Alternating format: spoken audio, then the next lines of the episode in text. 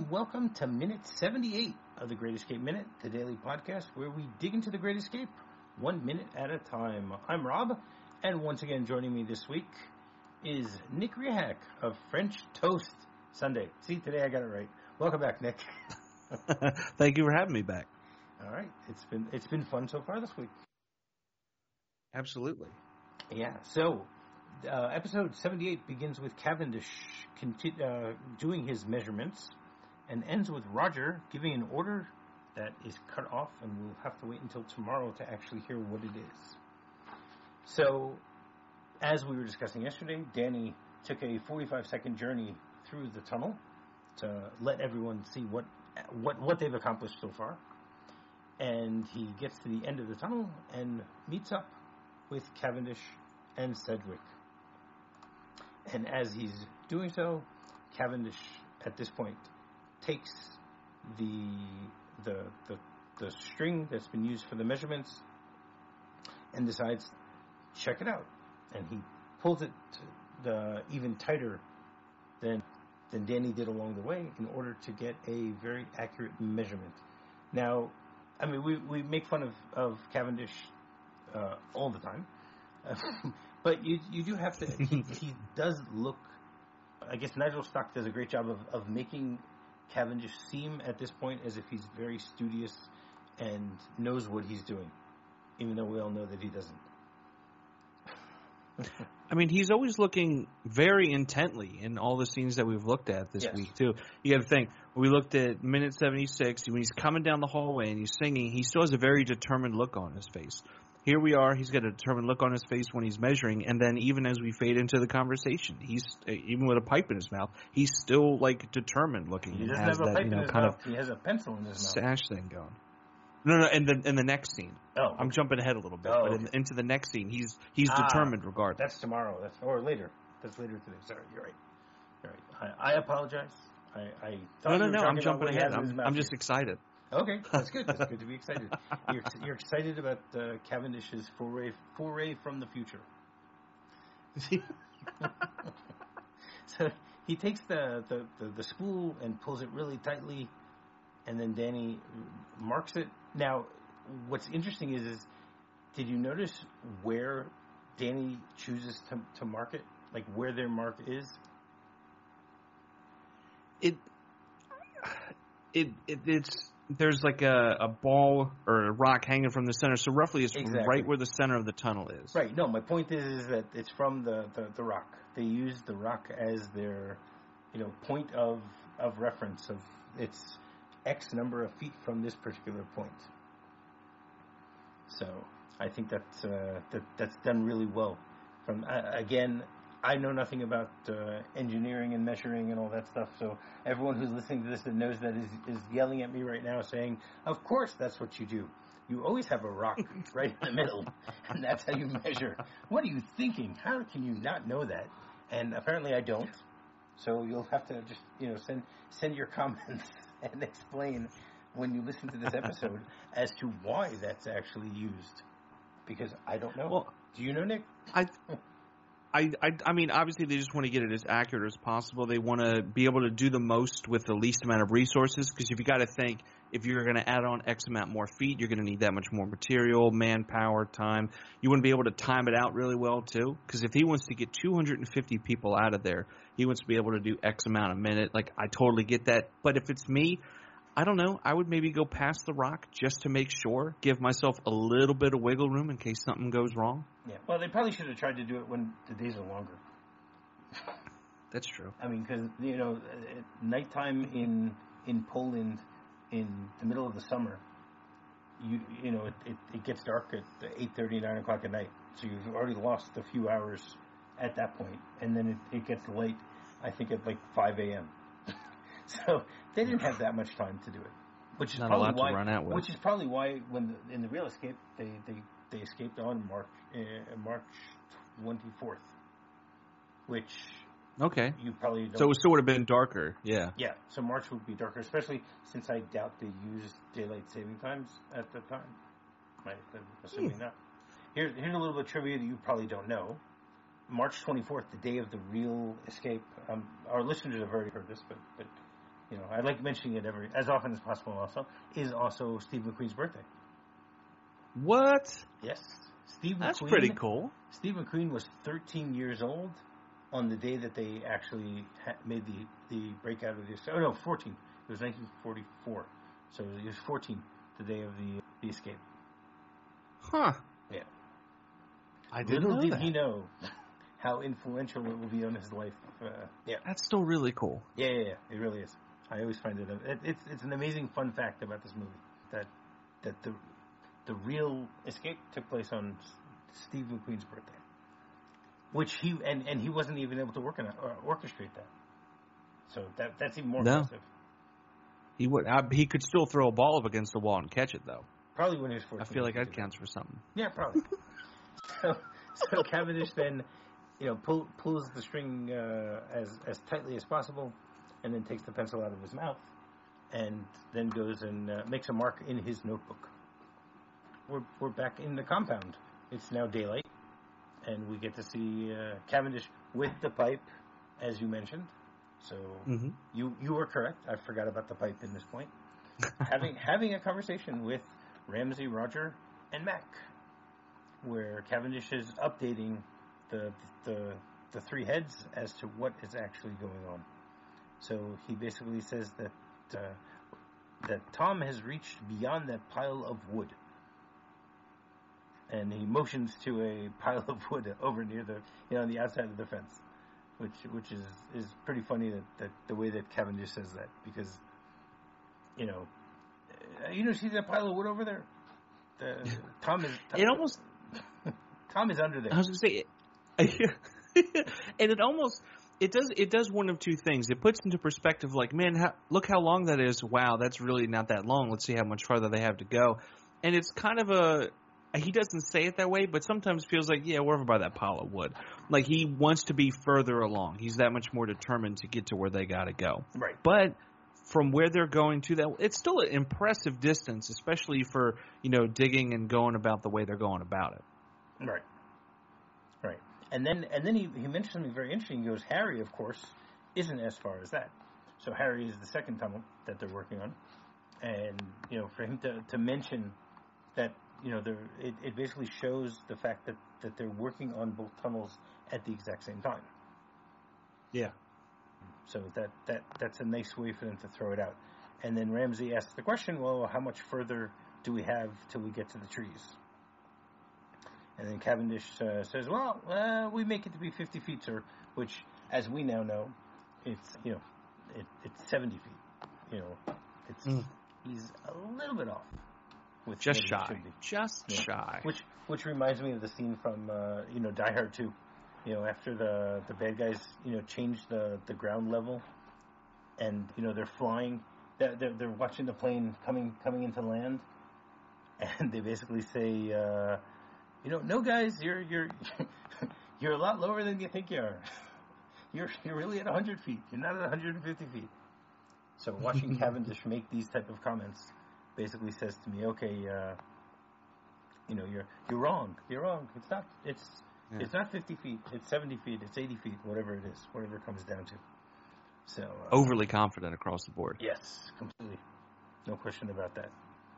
And even so he's the only one. He's got that scarf looking thing. He's got a pipe going. No one else everyone else kind of has like a cigarette right? No one even the guards they don't even have pipes. I feel like they just have little cigarettes. I mean maybe they do but i haven't seen them but he's just he he makes himself to be like so high and mighty over the others and you know i don't feel as bad now with him falling through all those bunk beds earlier. Well, I mean, we, we see Soren quite often with, with a pipe. So we do okay You know, Soren Soren's the the, the main divergence guy, which he, he's basically helping people. You know, he's he's the one with the signaling. So he actually uses his pipe in some Oh, points. And okay. there- he actually, there's another guy. Uh, there's another one of his guys that also has a pipe. So yeah, there's a, there's a few of them with pipes, but not that many. But you're right. It's uh, you know, well, Cavendish, he's overly confident here. That that's the problem. You know, he's Oh, for sure. because he's wrong. that's what it comes down to. even when he's looking at uh his uh his right. paperwork even even then it's he looks I don't know. To me, he doesn't seem confident. There's a determination there, but he just doesn't seem confident in his papers. Like he just there's something about his face, the way he kind of wriggles that mustache. No, the Just- is he's he's too confident. you can kind of tell like he's too something's up. because because Yeah. he, he thinks he knows, but he's wrong. That's what it comes down to. He just he you know he, he just doesn't know how to do his math properly. And maybe he maybe someone mismarked one of the uh, the flags along the way of the of the string. You know, because we, we mentioned earlier that you had the, the, the string with the, the black marks and the blue marks and the red marks. So they, they probably are Yeah. different ways of, of saying that, okay, this is 15 feet, this is 20 feet, this is, you know, 50 feet, this is 100 feet in order to be able to get an accurate measurement of the whole thing.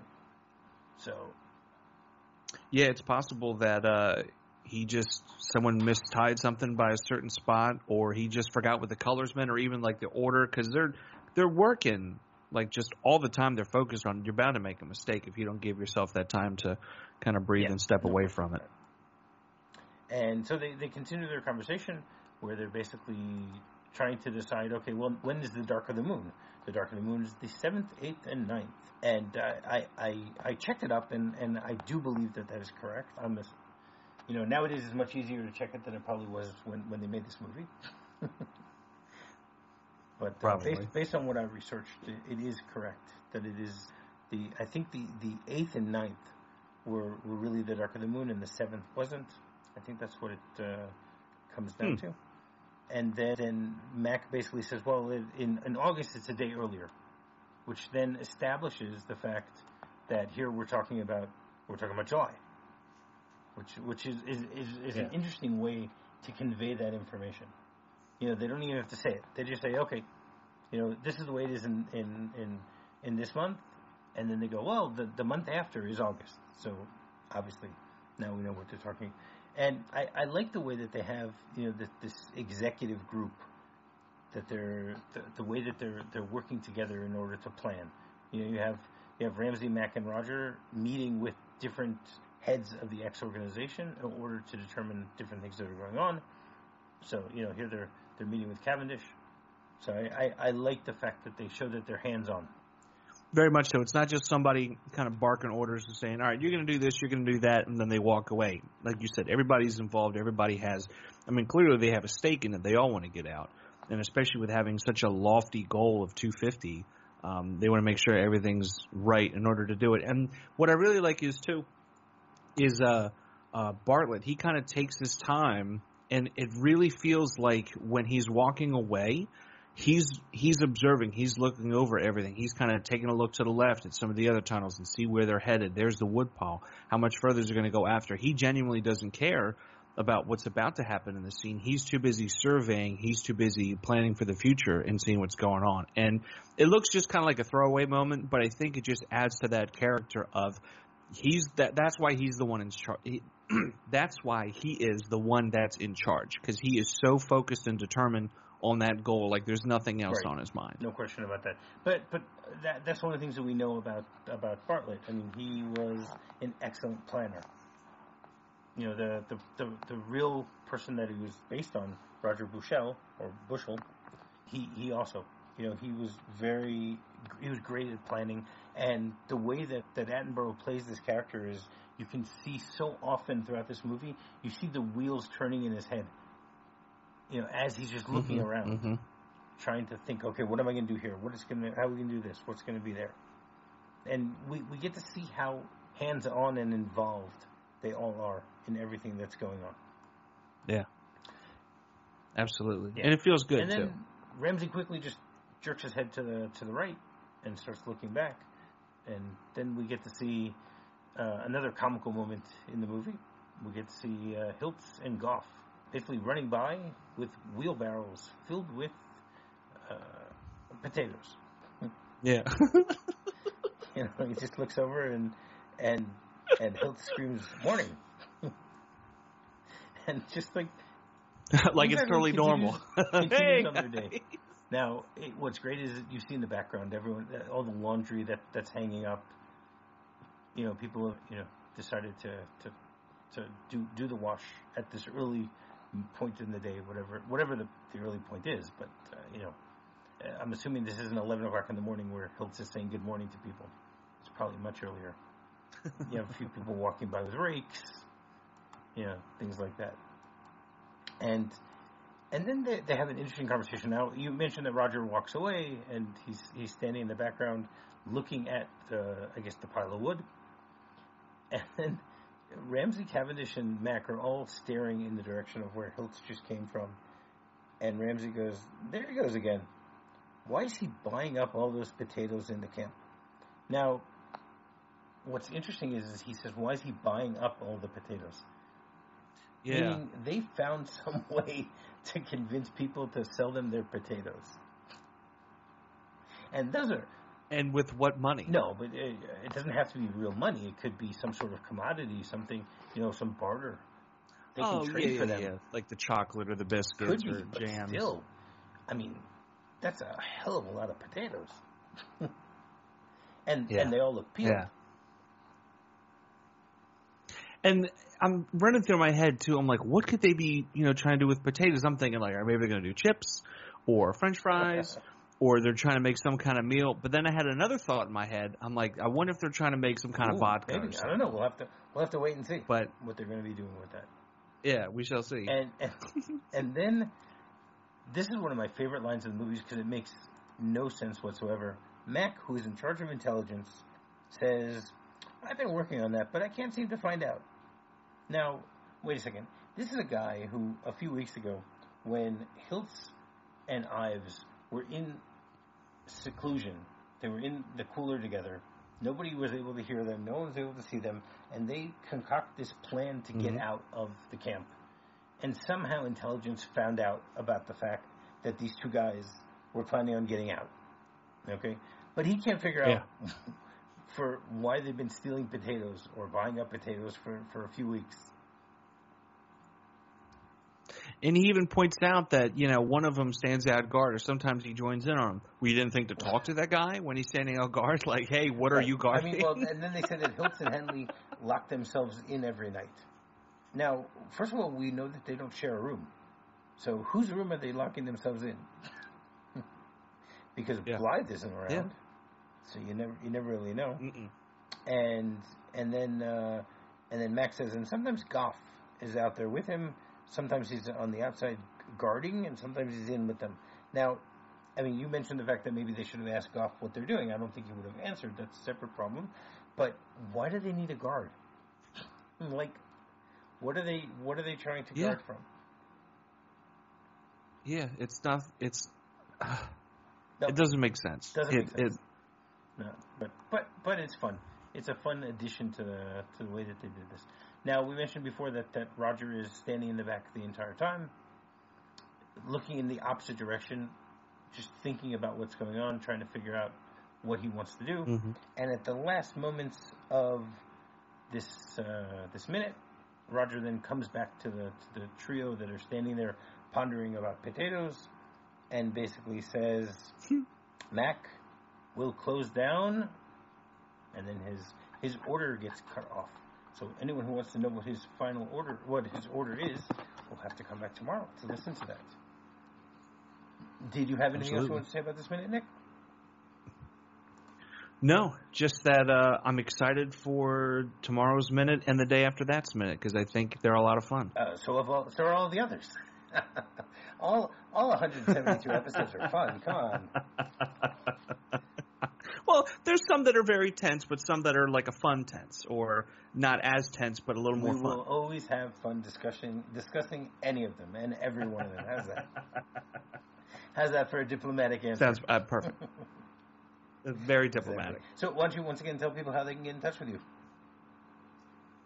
Absolutely. You can find me on Twitter at the Rehak, T H E R E H A K. Uh, I've been on a handful of episodes of the Exploding Helicopter podcast with Will Slater. Recently, there was an episode about a 1991 Russian action film called Red Mob that we discussed.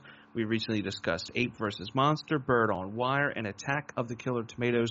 So be sure to go back after listening to these episodes, of course. Go and check Yeah, those well, out as well. Will Will be on the show uh, in a few months from now. We'll, we'll get to him. Unfortunately, there, There are no go. exploding helicopters in this movie for him, so we we we, we accidentally found something that works for him. So you know that that's going to be fun. Okay. It was I'm it was excited to see what that is. and it works out. So we'll have to we'll have Okay. to people will have to wait months to hear that. But but I, I urge you to continue listening in order to hear that. While you're doing all that, you can go rate, review, and subscribe on any podcatcher that you might be using to listen to the show. You can send us an email at thegreatminute at gmail.com. Our Twitter account is Great Escape MXM. Our Facebook group is The Cooler. And our website is thegreatescapeminute.com. So, Nick, you want to come back? Uh, you've already actually said you want to come back tomorrow. So, so I'll, I'll, I'll let you come back tomorrow. I do. How's that? we'll see about Friday. We'll see how tomorrow goes. We'll see. We'll see how drunk you get. Okay. We'll decide about uh, I think it's you back on Friday. I think it's fair. We'll have to. We'll have to wait and see But Yeah. All right. So until tomorrow. Tally ho. Tally ho.